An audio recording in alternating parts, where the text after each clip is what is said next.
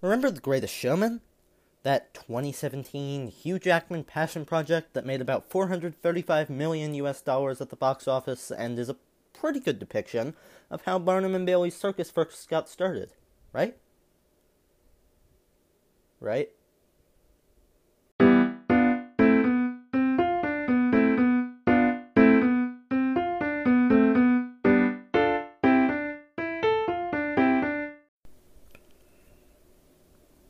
Hello. Welcome to a new thing that may or may not be called a sibling rambles. This idea came to me the night after watching The Greatest Showman while I was in bed. So, logically, I got out of bed, went across the room to my desk, and wrote this idea down on a notepad I have there. This particular episode was brought about in part by the Council of Geeks YouTube channel, which is run by Nathaniel Wayne, who, 10 months ago, made a video entitled The Hazard of Modern Myth Making which uses the greatest showman to examine the issues with making real, flawed people into idolized heroes. Now, I'm not going to go through the issues with that whole thing, and I'm just going to go through the plot points of The Greatest Showman and some of the character points of Barnum himself, and compare them to what really happened, and probably, inevitably, because I am human, force some of my own opinions on you. Let's start at the very beginning of the film, which focuses on Barnum's childhood. So, for most of the big points, the movie actually gets the main things pretty accurate. Barnum's father died when he was 15 and left the family deep in debt. However, the film completely leaves out Barnum's mother and sisters. It also, perhaps understandably, does not mention that he was a clerk for and gave speeches on Christian Universalism, which is interesting to me if only because I am a Unitarian Universalist, which is a combination of Universalism and Unitarianism. Also, Barnum's father is presented in the film as a sort of tailor person who works for the rich people but is sort of treated like by his clients. In reality, he was a store owner, a place at which young Barnum worked for a time. Barnum was really childhood friends with Charity Hallett, although Obviously, the specific events pictured in the film are more than likely fictional for dramatic effect. This includes the breaking into the song and running through the gardens. But, I mean, so far the film's doing pretty well. It's hitting most of the major plot points, and it's sort of changing the details to make its story work better, which is fine. Let's keep going through the movie and see if that holds up. After his father died, Barnum worked odd jobs to pay the bills, and eventually worked his way into entrepreneurship. With the earliest recorded example I could find is him, at the age of 25, renting the right to display a very old African American slave woman named Joice Heth, who he claimed was 161 years old and had been a nurse to George Washington. She was, in reality, 80. During this period in Barnum's life, he tried various business ventures, including managing a lottery store, being a shopkeeper, and running a newspaper. The first two were fairly successful right up until Connecticut banned the lottery. The third was a very controversial newspaper with a focus on religious oppression and militant Calvinism, which led to multiple libel suits and about two months in jail. After all of these failed, Barnum moved to New York and started looking for more money making opportunities. This hunger for showmanship came from observing a public desperate to be hoodwinked while displaying Joice Heth. In December of 1841, he became the proprietor of the American Museum. Trips to this museum cost 25 cents, which, adjusted for inflation, is roughly $817 and people paid to see exotic animals such as tigers and more fantastical attractions such as mermaids. Or, what is this thing? Which theoretically was a wild African mixed with an orangutan. During this period, he married his first, yes, first, wife, and took Jenny Lind on tour. Unlike in the movie, there was nothing romantic between them, and Jenny Lind left the tour simply because she got tired after nine consecutive months of touring. I think that's fairly reasonable. She did try to go on tour again, but without Barnum to suck up all the bad press, it, it didn't go so well. And now, what you have all been waiting for the greatest show on earth Barnum and Bailey's Traveling Circus. Okay. We really need to just state the facts with this one.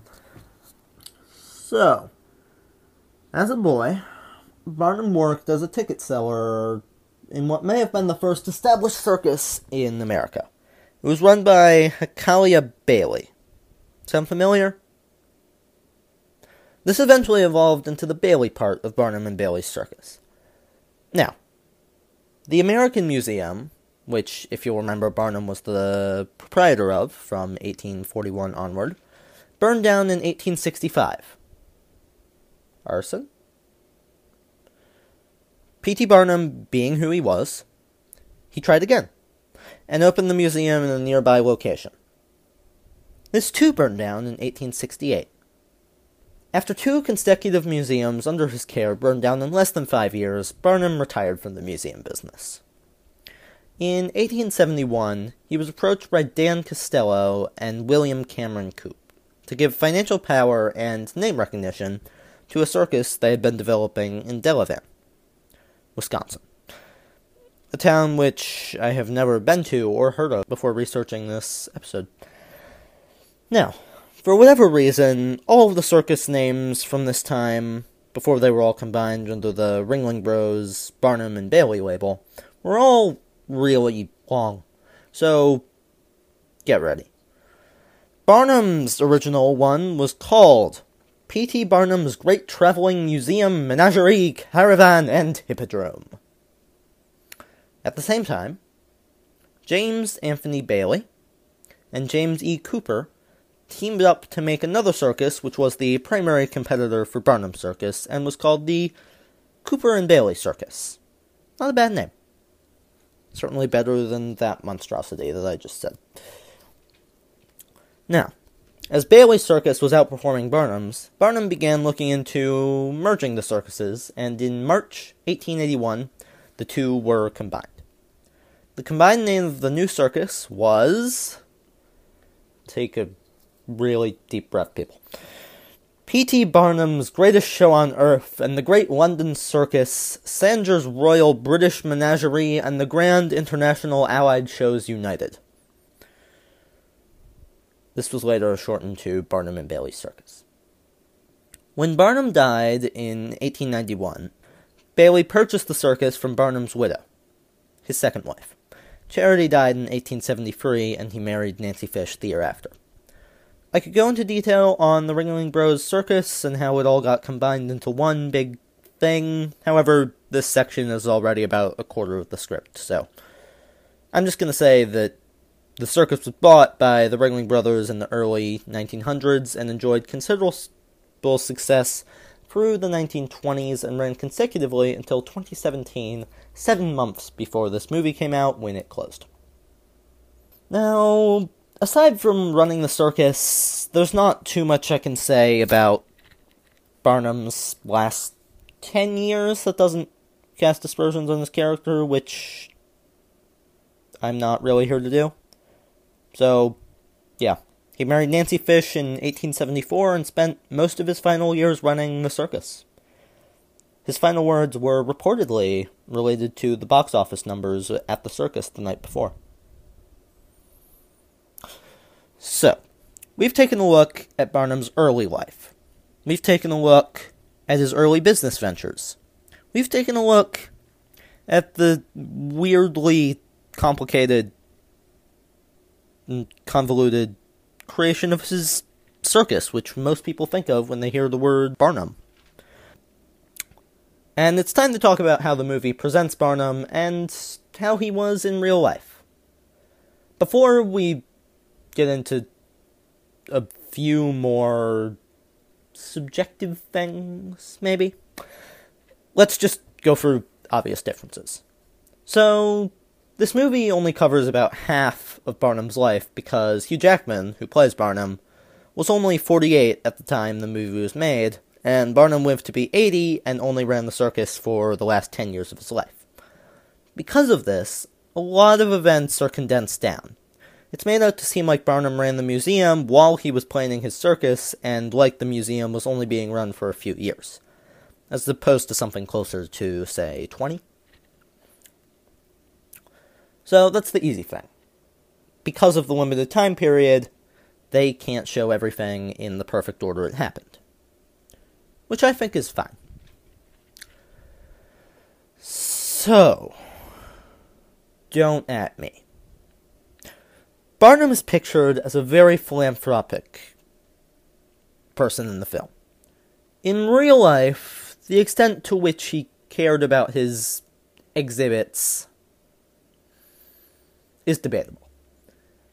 Some of these were General Tom Thumb, who in reality was only four and a distant cousin of Barnum, not the 22 year old stranger that is in the movie, Madame Clofullia, the bearded lady, and Chang and Eng Bunker, Siamese twins.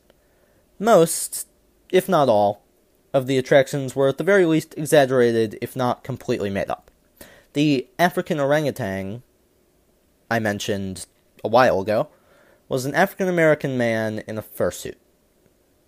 Now, we've gone over Barnum. Let's just look at the rest of the movie really quickly. There were a few characters who were either omitted from the film or added for dramatic effect and an extra plot thread. The main character who was omitted would be Barnum's real life partner in the circus, James Anthony Bailey. I think Zac Efron's character, who is entirely made up, it was meant to fill some of that void. And until I began researching for this episode, I had assumed that Zac Efron played the Bailey of Barnum and Bailey. The character of Anne Wheeler, played quite well by Zendaya, is also made up to give Zac Efron both a storyline and a terrifyingly choreographed, if beautifully sung, song. So, let me just be clear. I like this movie. But I think we have to be careful how we look at it. My conclusion is this there's no harm in liking this movie if you take it as a biopic, something similar to Bohemian Rhapsody, the movie. And it's a pretty good movie with an excellent soundtrack that's worth your time and maybe 10 15 20 dollars. You cannot rent this movie on amazon as of recording. Just don't think of it as the accurate story of barnum and bailey's circus and certainly don't think of hugh jackman as a real life accurate barnum so thank you for listening really thank you if you enjoyed this more scripted format with just me, then please let me know. Our email is siblingsandfandoms at gmail.com, and you can send a voice message to us from anchor.fm forward slash siblings hyphen and hyphen fandoms. Both of those, along with most of my sources and some other stuff, will be linked below. Please get in touch with me and tell me if you liked it in any of those ways. If you didn't like it, please still let me know. Um, knowing most of you, you could just come and tell me to my face you don't like it, but I'm asking you to interact with the podcast because it helps in theory. We are also on Apple Podcasts, Apple Music, and I would ask that you review us there as well as wherever you happen to listen to this show. So, yeah, thank you very much for listening. And I will see you when the main podcast comes back on September the 10th with a discussion on film scores in movies. Bye.